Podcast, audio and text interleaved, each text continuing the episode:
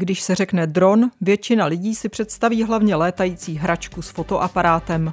Z dronů se ale kvůli válce na Ukrajině stali klíčoví hráči jak v samotném konfliktu, tak i v obraně civilních cílů, jako je kritická energetická infrastruktura. Výroba speciálních dronů i systémy, jak se před nimi bránit, se proto rozjíždějí i v Česku. Téma pro dnešní díl, jehož hlavním hostem je majitel společnosti Primoko UAV Ladislav Semetkovský. Příjemný poslech přeje Jana Klímová. Peníze a vliv.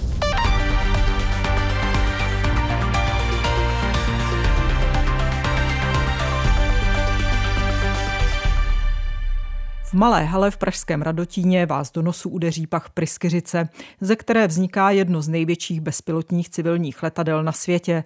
Vyrábí ho tu firma Primoko, jejímž hlavním majitelem je Ladislav Semetkovský. Společnost vznikla před osmi lety a dnes prodává stroj s rozpětím křídel skoro pět metrů. Tohle je bezpilotní prostředek, který je první na světě certifikovaný podle civilních předpisů a je to v procesu certifikace vojenské podle normy NATO Stanak 4703, kterou po nějakých třech letech očekávám, že obdržíme v letošním roce.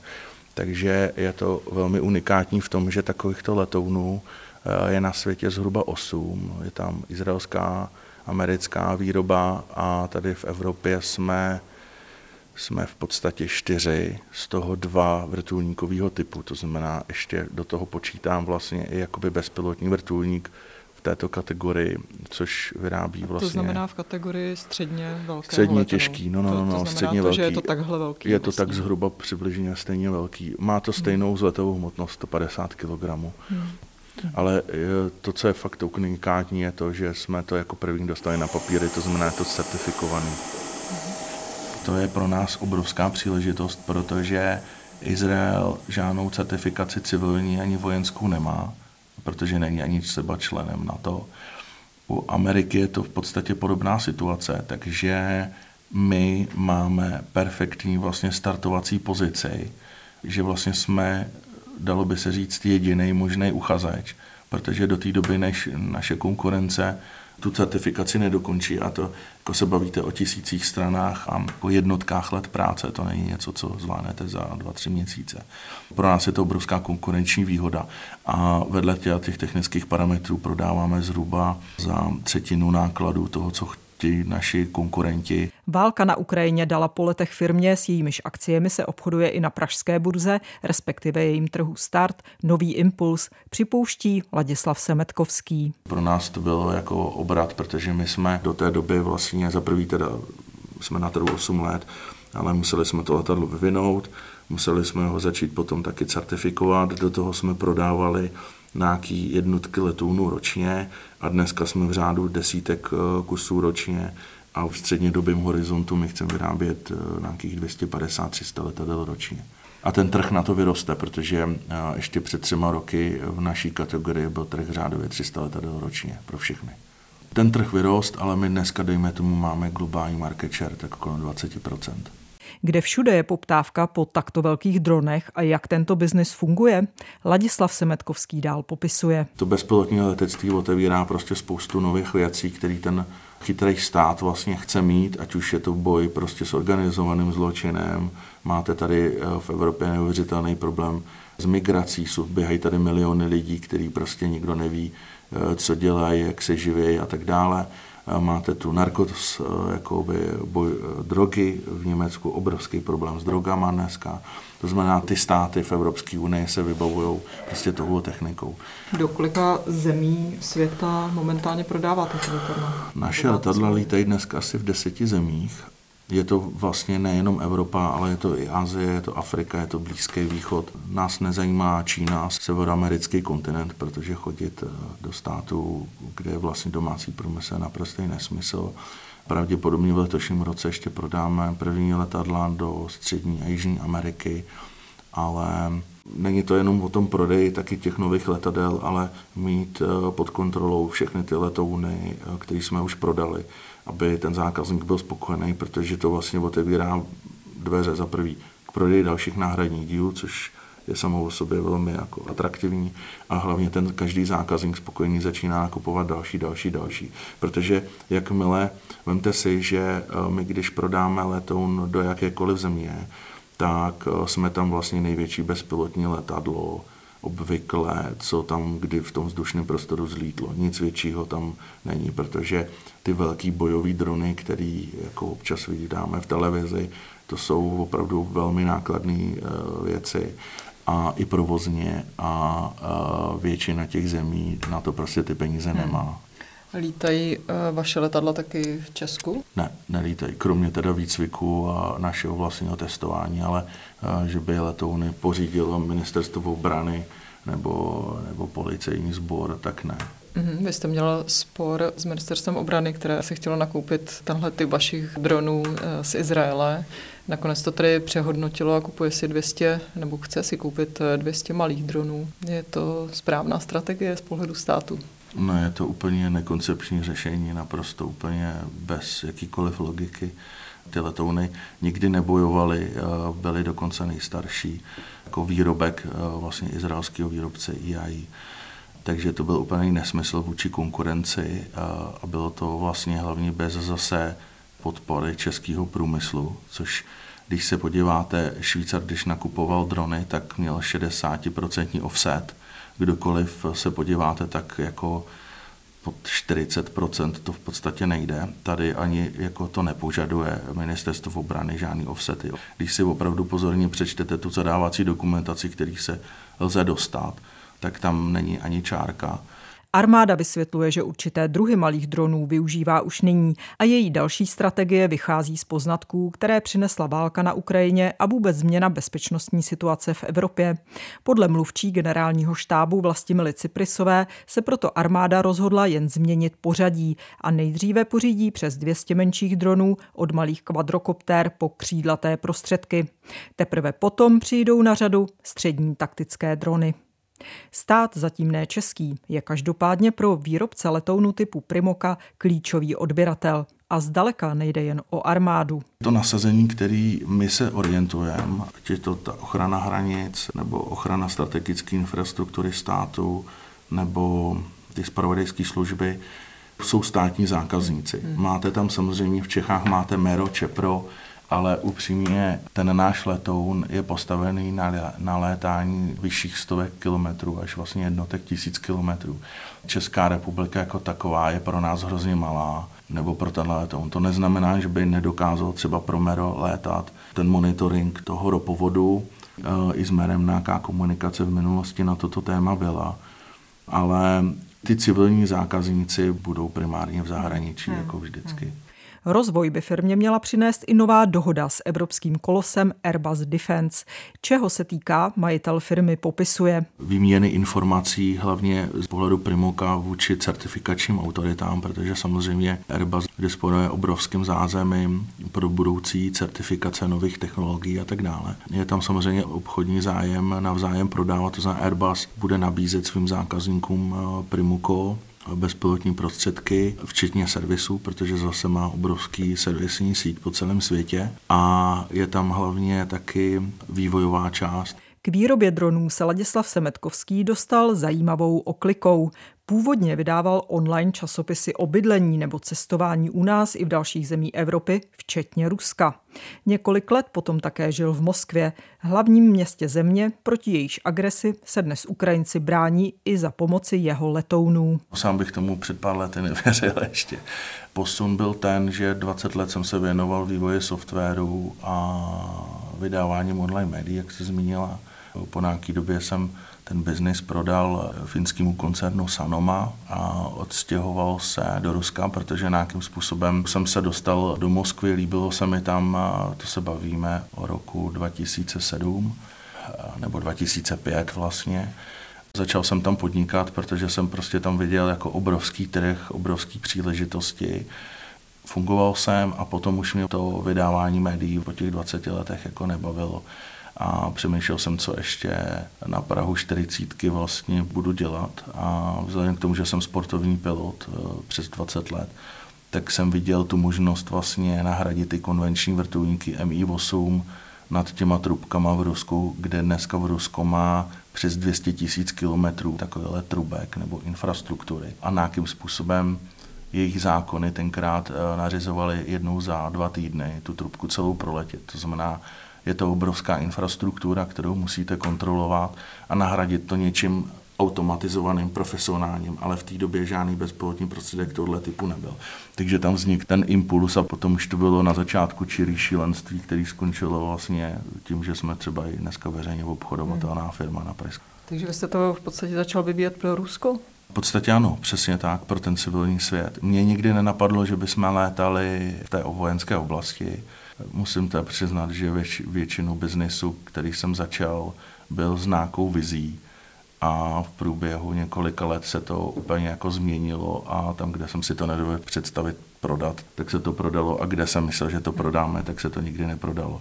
Takže dneska byste život. Rusku neprodal žádné letadlo? Dneska Rusku žádný letadla ani prodat nemůžu, protože jsme licencovaný produkt, jsme takzvaný produkt využití nebo vojenský materiál, tak my samozřejmě nemůžeme prodávat do embargovaných zemí. To není jenom Rusko, ale to jsou jako hmm. desítky hmm. států. A kdyby tam embargo nebylo, tak jim to klidně prodáte? Kdyby tam embargo nebylo, nebyla by žádná válka, tak jsme měli povolení poskytovat letecké práce. My jsme nikdy nedostali povolení z České republiky prodávat ruské straně, ale mohli jsme poskytovat ty služby ochrana přírody, třeba Bajkal a takové věci. To byly věci, které tam byly nějakým způsobem připravené. A tenhle ten konflikt to samozřejmě kompletně změnil. Důležitý je, že neprodáváme nebo nevyrábíme jenom pro Ukrajinu. Jako dnes si myslím, že jsme zhruba na nějakých třeba 25% těch dodávek prostřednictvím západních zemí, které nakupují ty naše bezpilotní prostředky. To znamená, my, my neprodáváme přímo ukrajinské straně, hmm. ale konkrétně Holandsko a Lucemburg a Německo dneska, německá vláda v květnu objednala 18 nových letounů pro Ukrajinu. Prostřednictvím těchto z těch zahraničních vlád dodáváme ukrajinské straně podle té specifikace, kterou konkrétně potřebují. Mhm. Nemáte přímé kontrakty s Ukrajinou, s ukrajinským státem? Ne, prostřednictvím západních zemí. Vy jste už zmiňoval, že vaše akcie se obchodují na burze, mm-hmm. kde jejich cena v poslední době raketově roste. Uvažujete eh, třeba o nějakém vydání dalších akcí nebo jak to vidíte ekonomicky eh, do budoucna? Novou emisi určitě nepřipravujeme, protože Primulko je zisková společnost. Veškeré peníze investujeme do dalšího rozvoje, to znamená do stavby fabriky, kterou plánujeme na našem letišti v Písku. To je jako zdroj investice řádově kolem půl miliardy korun, kterou bychom v následujících několika letech chtěli zrealizovat.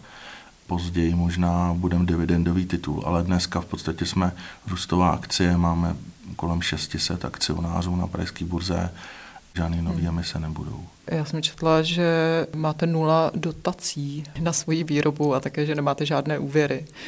Zkoušel jste to třeba eh, získat nějaké dotace, nebo to je u vás jako principiální, že odmítáte? Přesně tak, no. Já si myslím, že dotace a jakýkoliv takové subvencování státu křiví ten trh. Určitě bychom dosáhli na spoustu, spoustu milionů. Prozradím vám, že ten vývoj stál jako nižší stovky milionů korun na konci, když to spočítáte, což bylo násobně víc, než jsem si dovedl představit a násobně víc času to trvalo než jsem si dovedl představit ten vývoj. A, a z jakých zdrojů jste to financoval? Z vlastních zdrojů a akcionářů. Za, pro, za prodej toho vydavatelství? To mělo přesně takovou tak. hodnotu? Uh, přesně tak, uh, plus těch peníze, který, kterých jsem v tom minulosti uh, získal z podnikání, plus Gabriel Fulop, který získal nějakou třetinu společnosti a potom na konci jsme získali řádově, a teďka nevím přesně, myslím 150 milionů z emise na pražské burze, takže jsme vždycky měli dostatek hotovosti a nepotřebovali jsme žádný bankovní úvěry. Dneska vlastně při objemu prodejů v letošním roce uzavřených objednávek, které budou někde kolem jedné miliardy, vlastně jsme jako v zisku řádově nižších stovek milionů korun, takže Primuko je dneska nejziskovější letecká společnost v Čechách. Pokud skončí válečný konflikt na Ukrajině, což si všichni přejeme, nebude to pro vaší společnost znamenat zabrždění? Určitě ne. Jak jsem zmínil, my dodáváme tak zhruba čtvrtinu a tu čtvrtinu strašně rychle nahradíme při tom trhu rostoucím, takže v žádném případě. My, my, my potřebujeme neustále růst a v podstatě zdvojnásobujeme produkci meziročně, což je opravdu jako na výrobní fabriku jako extrém. Posloucháte pořad Peníze a vliv.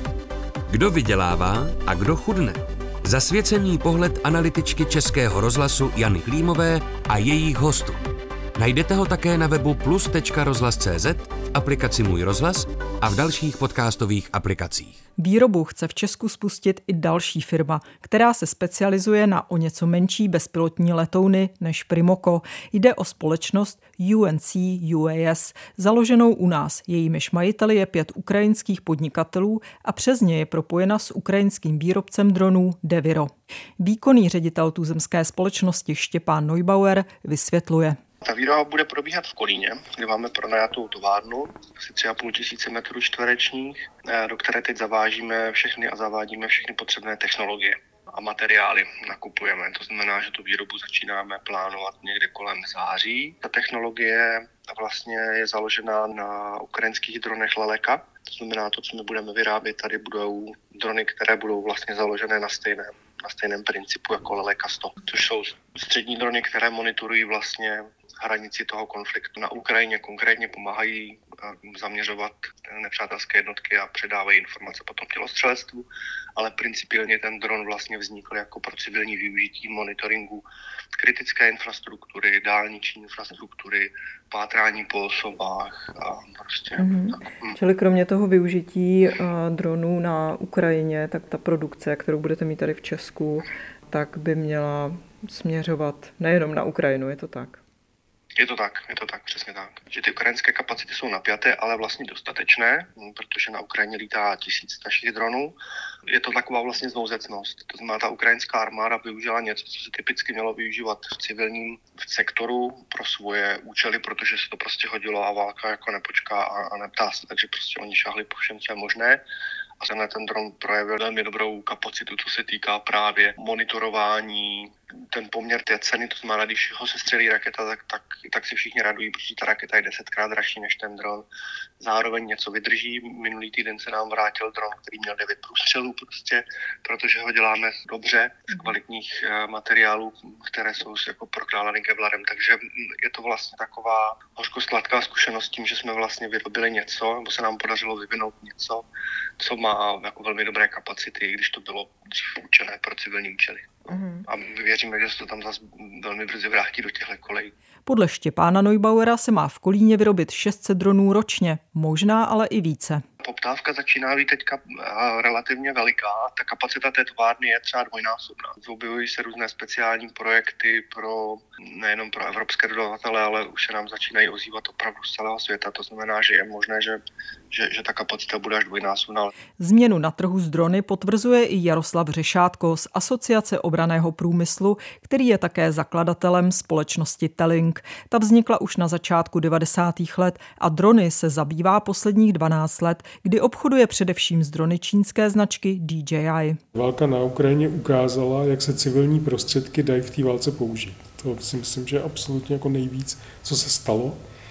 Bylo to využití, nebo do dneška je nečekaně široký a nečekaně účinný, ale samozřejmě armády se nechtějí vybavovat civilníma prostředkama, na to, řekněme, zahraniční výroby nebo azijské výroby. Takže to nějakým způsobem probudilo ty výrobce, který, řekněme, spali, protože my, když jsme před 12 lety jakoby se do těch dronů pustili, tak jsme si vůbec nemysleli, že budeme prodejci, mysleli jsme si, že spíš budeme ty výrobci, nebo ty, kdo budou tenhle průmysl tlačit dopředu. A protože byl totální nezájem ze strany těch silových složek, tak ty firmy buď zkrachovaly, nebo usnuly, nebo přešly na jinou činnost, tak teď se tak jakoby probouzejí uvedl Jaroslav Řešátko.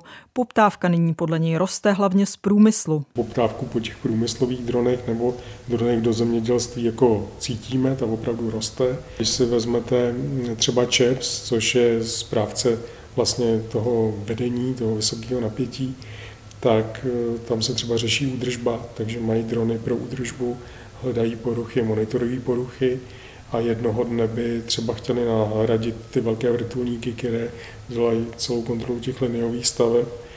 Mm, určitě, určitě stavebnictví, s tím souvisí geodézie, protože dělají se 2D mapy, 3D modely s tak vysokou přesností, jak to dřív vůbec nebylo možné. Jak se na využití dronů dívají samotní správci kritické infrastruktury u nás? Jako na pomoc, ale i hrozbu upozorňuje Daniel Rose, prezident Asociace kritické infrastruktury a zároveň bezpečnostní ředitel polostátní firmy ČES, která provozuje jaderné elektrárny i elektrické sítě. Samozřejmě, že drony můžou být velmi užitečné, zejména pokud by nahrazovaly třeba ty takzvané patroly, to znamená strážního, který chodí někde podél plotu, nebo hlídku, která se pohybuje v autě. V okamžiku, kdybych byl schopen tuto jejich práci nahradit jednoduchým dronem, který by nejlépe fungoval ještě v automatickém režimu, vyhodnocován, nebo ten signál, ta informace pořízená příklad kamerovým systémem, by byla vyhodnocována ve standardním dohledovém pracovišti toho konkrétního objektu, tak je to pro mě samozřejmě velice eh, užitečný, eh, mimo jiné i samozřejmě lacinější. Samozřejmě, že nevýhody by tam byly taky. Ten dron bude závislý na povětrnostních podmínkách. Například eh, v případě, že by byl mráz a, a mlha, eh, tak je velká pravděpodobnost toho, že ten dron by měl problém s lítáním, protože by mu namrzaly vrtule. Jsou tam samozřejmě plusy, mínusy, nic není dokonalý. Uvažuje ČES o koupi nějakých dronů nebo naopak ochraně proti dronům, třeba, které by mohly špehovat nějaké kritické objekty? Neuvažujeme v této chvíli, neuvažujeme, že bychom akut, akutně nebo aktuálně něco nakupovali. K tomu, abychom eh, přistoupili eh, k tomu, že bychom pořídili nějaký dron právě třeba pro tu patrolovací činnost na, ně, na některých našich chráněných objektech, tak to by předpokládalo změnu legislativy, protože dneska česká legislativa neumožňuje autonomní let dronů. Ten dron vždycky musí být řízen eh, člověkem, který prakticky potřebuje jakousi pilotní zkoušku a to by nesplnilo zřejmě to, co bychom do toho očekávali, to znamená, že to bude efektivní a lacinější. Ochrana proti dronům je zase velmi specifická věc eh, v tom smyslu, že eh, právní řád České republiky eh, v zásadě jakoukoliv obranu proti vzdušným cílům, a jedno jestli je to dron nebo veliký letadlo, tak svěřuje výhradně do působnosti státu, to znamená armády České republiky, potažmo v některých případech zřejmě policie České republiky. Soukromý subjekt v žádném případě nemůže zasahovat proti, proti jakémukoliv letícímu cíli má to tam samozřejmě potom další konsekvence, jako co by se stalo, pokud by ten dron vlivem působení toho eh, bránícího se subjektu někam spadl, způsobil by třetí straně škodu, kdo by to hradil. Myslím si, že právní řád České republiky s těmito věcmi vůbec nevypořádává a do budoucna bude muset. Systém proti dronům v reakci na válku na Ukrajině vyvinul například tuzemský výrobce aktivních radarů Retia, který spadá do zbrojařské skupiny Čekoslova Group. Ve válce může jejich systém dron zaměřit i sestřelit. V civilním sektoru je ale třeba i kvůli legislativě a bezpečnosti postupovat jinak, popisuje obchodní ředitel firmy Marek Holeček. Firma Retia zažívá obrovskou poptávku z civilního sektoru a tam se využívá takzvaných eh, soft kill efektorů, což jsou vlastně technologie, které fungují na bázi elektromagnetického rušení. Funguje na tom způsobu, že vlastně ten pilot toho bezpilotního prostředku a ten bezpilotní prostředek jsou spolu v komunikaci na určité frekvenci. My tu frekvenci zarušíme a tím vlastně ten dron buď to klesne, nebo se vrátí eh, zpátky na místo, z kterého vyletěl, eh, anebo máme i takzvané technologie na take control, to znamená, že jsme schopni ten dron eh, ovládnout pomocí vlastně toho rušení. Dá se říct, do kolika zemí vyvážíte systémy na ochranu proti dronům? V současné chvíli Retia má své systémy instalované ve více jak 40 zemích po celém světě, skutečně od Austrálie přes jeho východní Asii, Evropu až po Spojené státy americké. Uh-huh. A v Česku se používají také? V Česku se budou používat také. Uh-huh. Čili zájem má armáda nebo?